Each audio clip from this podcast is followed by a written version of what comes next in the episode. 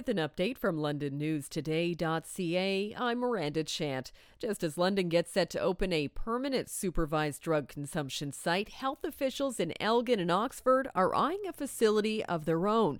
Southwestern Public Health, the health unit for the two counties, has launched a feasibility study for one or more sites. Logistical factors and public input are all being considered. The opioid related death rate in Elgin and Oxford is higher than the provincial rate. The final report on the study is expected to be completed at the end of April.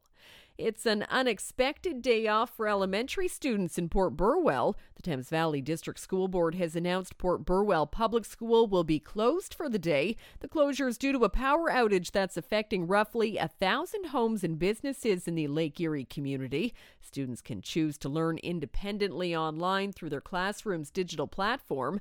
Hydro One expects power to be restored around noon. Three people are facing charges after police seized over $73,000 worth of drugs in London and Woodstock. Police searched homes and vehicles in the two cities yesterday. They turned up a large quantity of cocaine, meth, oxy pills, and over six grand in cash. A 25 year old from Woodstock and a 25 and 30 year old from London are charged with possession of drugs for the purpose of trafficking. 2022 was another record year for tornadoes across the country. Western University's Northern Tornadoes Project says it recorded 117 twisters in Canada last year. That ties 2021 for the highest number recorded in a single season.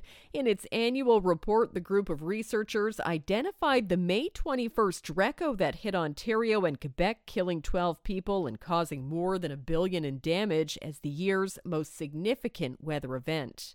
For more on these and other stories, go to londonnewstoday.ca.